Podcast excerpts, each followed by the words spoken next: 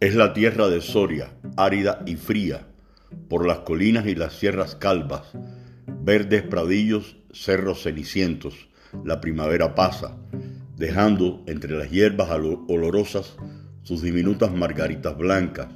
La tierra no revive, el campo sueña. Al empezar abril está nevada la espalda del Moncayo.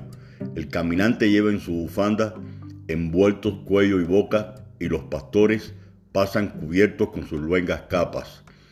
Las tierras labrantías como retazos de estameños pardas, el huertecillo, el abejar, los trozos de verde oscuro que en el merino pasta, entre plomizos peñascales siembran el sueño alegre de infantil Arcadia.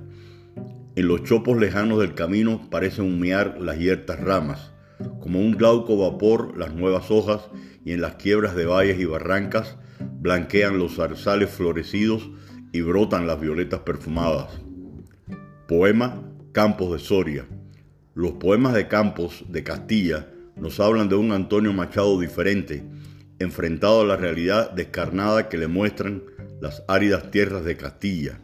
Nace aquí un poeta nuevo que ensalza en sus versos la cultura popular. Muchas gracias y buen fin de semana.